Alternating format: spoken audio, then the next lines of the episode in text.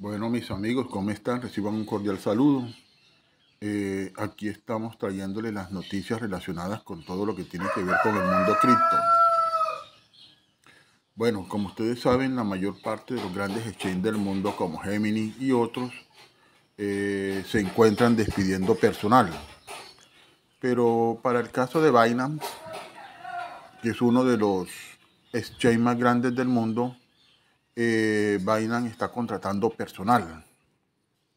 Como es bien sabido por ustedes, conseguir personal eh, para el mundo cripto y, el mundo mm, de todo lo que tiene que ver con las criptomonedas es bastante complicado.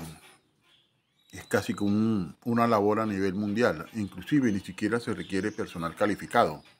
Pero bueno, aquí vemos las novedades de este mundo. Seguimos adelante.